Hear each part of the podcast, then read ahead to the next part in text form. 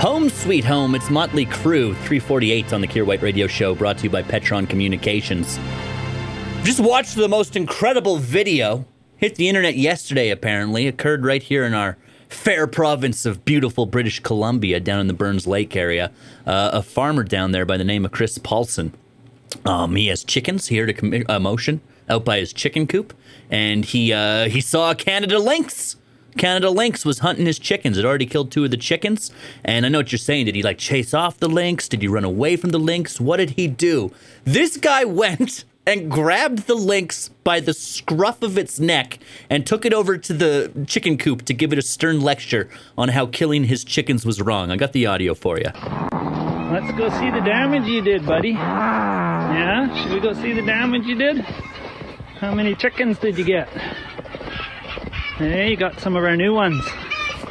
Not good, is it? No. Yeah, no, it's not good. Do you think his pants clank when he walks because of his huge brass cojones?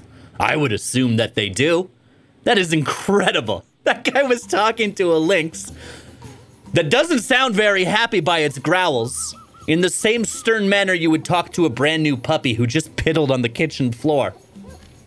Conservation people talked to him and were like, hey man, you can't do that. It's a wild animal. You got to respect them. He was like, I know. In retrospect, you're right. I was wrong. I'm sorry. He's not being punished. They've agreed that next time a lynx comes into the yard, he'll just be like, get out of here, lynx. Instead of being like, hey, lynx, let me educate you on manners. That said, can that guy run in the next federal election? Personally, I think it'd be fantastic if our nation was seen over by a dude with massive brass ones who takes matters into his own hands as opposed to, well, whatever the guy we have right now is supposed to be. The Kier White Show I'm a man. I'm 40. on the Bear.